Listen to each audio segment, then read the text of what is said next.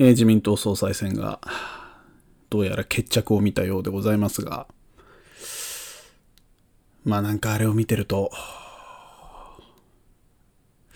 なんとも言えない気分に なりますわな。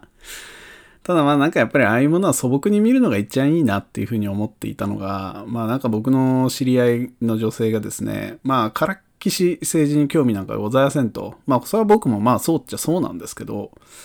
で、まあ、今回の総裁選もですね、まあ、道端の野良猫がなんか喧嘩してらーなっていうふうに、まあ、正直言うと見てますと。で、まあ、その彼女がですね、やっぱ面白いこと言ってて、あの、素朴に見てるとあれも面白いねっていう話をしてて、で、まあなんかあのその方は、あの、河野太郎とか岸田何がしとかっていうことに関しては何にも事前に知らないから、まあ初めてたまたまテレビをつけたら総裁選がやってて、そしたらなんかその大の大人4人がさ、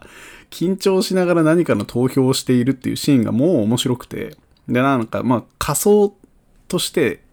とりあえず誰を応援しようかなって顔で決めたらしくて。でそしたらもう太郎ちゃんが可愛いと。河野くん、河野さんとこの太郎ちゃんが可愛いと。で、太郎ちゃん頑張れっていう風に、まあなんかその猫を応援するような気持ちで見て、そしたらだんだんだんだんその気持ちが高まってきてね。まあ、彼が何を制作として歌ってるかとか、もそういうことはまあちょっと難しくてわかんないからどうでもいいと。で、まあなんか、でも、どうやらこの岸田なるライバルと肉薄しているご様子であると。でもなんかその母性溢れる感じになってきて、もうなんかよくわかんないけど、太郎ちゃん頑張れ頑張れになった挙句、その開票が始まるときに、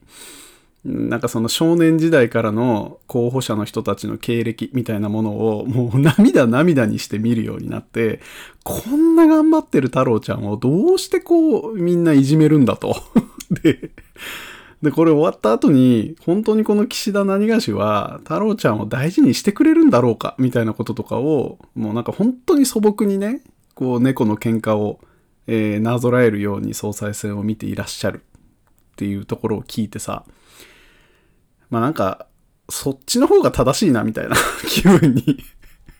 だんだんなってきまして僕も。っていうか、あの、逆に言うと、そういう、なんだろうな、真面目な政策とかを考えている人たちの本気の総裁選レビューを聞くか、まあ、ないしは、そういう猫の喧嘩のになぞらえて、まあなんか本当に素朴な感情として可愛い自分の推しを応援しているっていう風に聞くか、この二択のラジオが一番流行るなって 素朴に思ってて、なんか俺みてえなさ、なんかあの、半端な立場から、なんかあの、なんとも結論は言わないけど、あの、一応裏の意味とかを取りに行くみたいな、中途半端な態度取ってるトークが一番つまんねえんだなっていうのをね、まあ、ことごとく反省する日々でございましたよ。でもまあ、そういう人もいるの。俺みたいな人っていうのも、なもんでね、今日はその総裁選とかを見ていて、まあやっぱりなんか引っかかる話としては、まあ僕も別に政治詳しいわけじゃないんで、何とも言えないんですけど、やっぱあの、長らく自分の中であまり決着をさせてこなかった概念として、まあタイトルにもあります通り、まあ右翼と左翼というものが、まあ何なのかっていうところを、これね、俺がね、大学時代とかに一回読んだんだけど、まあもう一丁ちょっと復習してみようかなって思って、あの、浅場道明という方が書かれた2006年幻冬舎から出ている、まあ、右翼と左翼を再度読み直してですね、まあちょっと、まあなんて言うんだろうね、ウィキペディアを眺めたの毛が生えた程度のことが分かってきたんで、まあその辺を紹介しつつ、まあ、なんとも言えんなっていう話を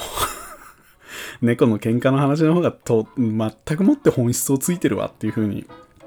まあ、思いながらも、まあ、それをネタにね、えー、右翼左翼について、えー、ちょっと語っていきたいかなと思ってございます。えー、毎週金土日初そろそろやめたいラジオの方ぜひお聴きください。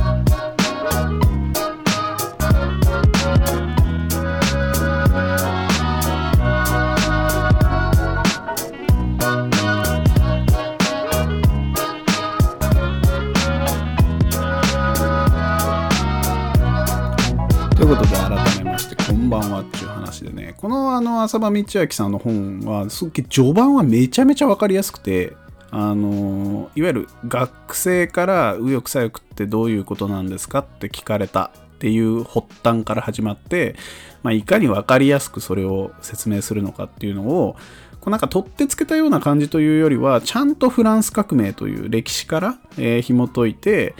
えー、説明をしている話になってるんで、まあ、ぜひねあのあの、ここでもちょっと概説はしますけど、まあ、ぜひ読んでもらっても3時間ぐらいで読めるんで、まあ、読んでもらうのが一番いいかなと思うんですけど、その序盤戦で語られてることっていうのの概要ね、めちゃめちゃ概要を言うと、まあ、要はフランスか、まあ、フランス革命期に、まあ、フランス革命ってあの、貴族と国王にどえらい権限がございましたと。で、超苦しいと。で、だからそれを完全になくそうぜって言ったのが、まあ、いわゆるフランス議会において左側に座りましたと。で、いやいや残そうぜって言って体制を維持しようとしようとした人たちが右側に座りまして、中道派が真ん中に座ったよと。まあ、ただそれだけの話でございますっていう。で、それで左翼はいわゆる、なんて言うんだろうな、えー、より良い形があるんだから改革しようぜっていう派閥と、で、右翼が、いやいや、今の体制が、えー、そこそこいいんだよっていうふうに言う人たちの、まあ、意見の戦いですよと。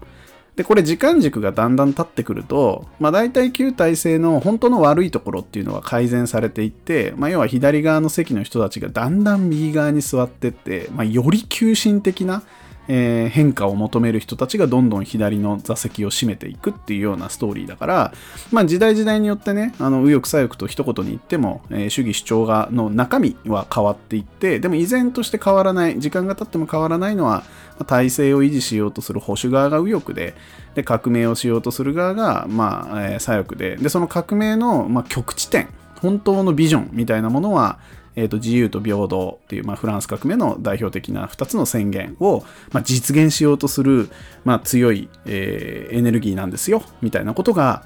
前半の50%ぐらいで語られるんですよ。でそこから これがね、僕が結構この手の本を読むときに期待をしてしまうことなんだけど、大体ね、そういうことを表す人っていうのは、何らかのこう怒り、怒りモチベーション、怒りリビドーみたいなものを持って始めてるから、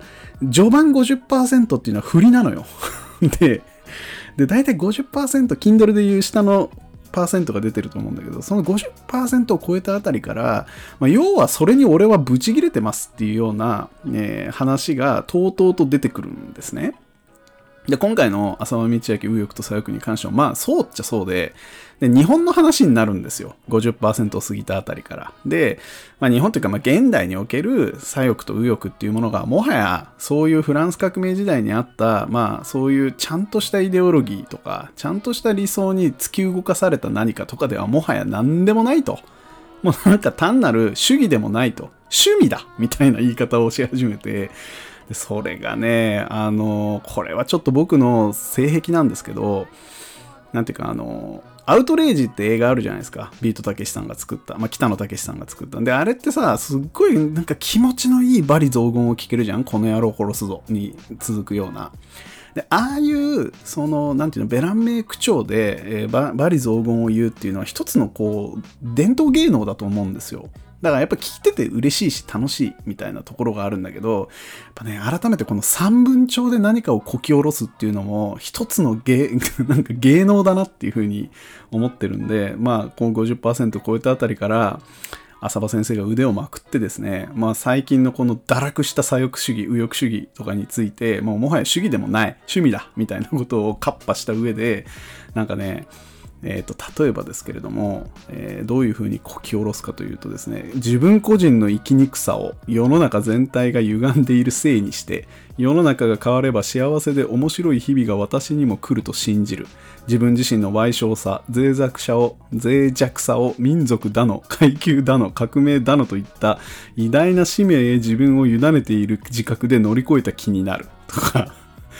なんか、年を取れない中年無能らが、夜ごと鬱憤を晴らして自分を慰めるネット上の掲示板では、書き込みのネタとして他人の書き込みを上げつらう論拠として、時事問題などに絡む右翼左翼的言説を好んで取り上げているとか、なんかね、まあ、この、あの、あんまり聞いたことない日本語 こんな風に人を罵る人って生ではあんまり出会わないじゃないですか。でもやっぱどっかであの強いリビドを感じて、あの、まあ、それが正しいかどうかは置いといて、まあ、なんか徹底的に三分調でこき下ろすみたいな。そういうお家芸を、体験できる本なんでね、ぜひね、あの序盤50%でふむふむと、いいウィキペディアだなっていうふうに思って読んだ上で、まあ、後半50分はあのアウトレイジを見てるような 感覚であの読み応えのある文章を読んでもらえると非常にいいなと思ってございますね。だからこれずいぶん前にね、岸田修の物草精神分析っていう本も取り上げたことあるんですけど、これもなかなかね、あの、リビドーとか、まあ、まさに性に関する目覚めっていうものを、まあ、精神分析観点からとつとつとこう語っている文章なんですけど、それもまたね、あの、力作なんですよ。あの、エロいことを、まあ、いわゆるエロいスラングで言うのっていうのは、まあ、一つ、確かに面白いんだけど、やっぱそこをね、きちんとした文章でエロいことをとうとうと語るっていうのも、それはそれでね、なかなかやっぱり聞き応えがあるっていうところなんで、まあ、ぜひこういう人たちにはラジオやってほしいなっていうふうには思ってございますね。まあ、ただ、あの、やっぱ冒頭で言ったように、これもまた、あの、素直な感覚が発露してるから人を引きつけるんだろうなっていうことは、え、やっぱり思ったりするんで、まあ僕のラジオもですね、まあ僕なりのこの表現方法で、素直な気持ちっていうところを表現できるようになったら、まあ、ちょっと一発になれるのかななんて思ったりしながら、えー、今日のところは以上になりますので、また明日。それじゃあ、また。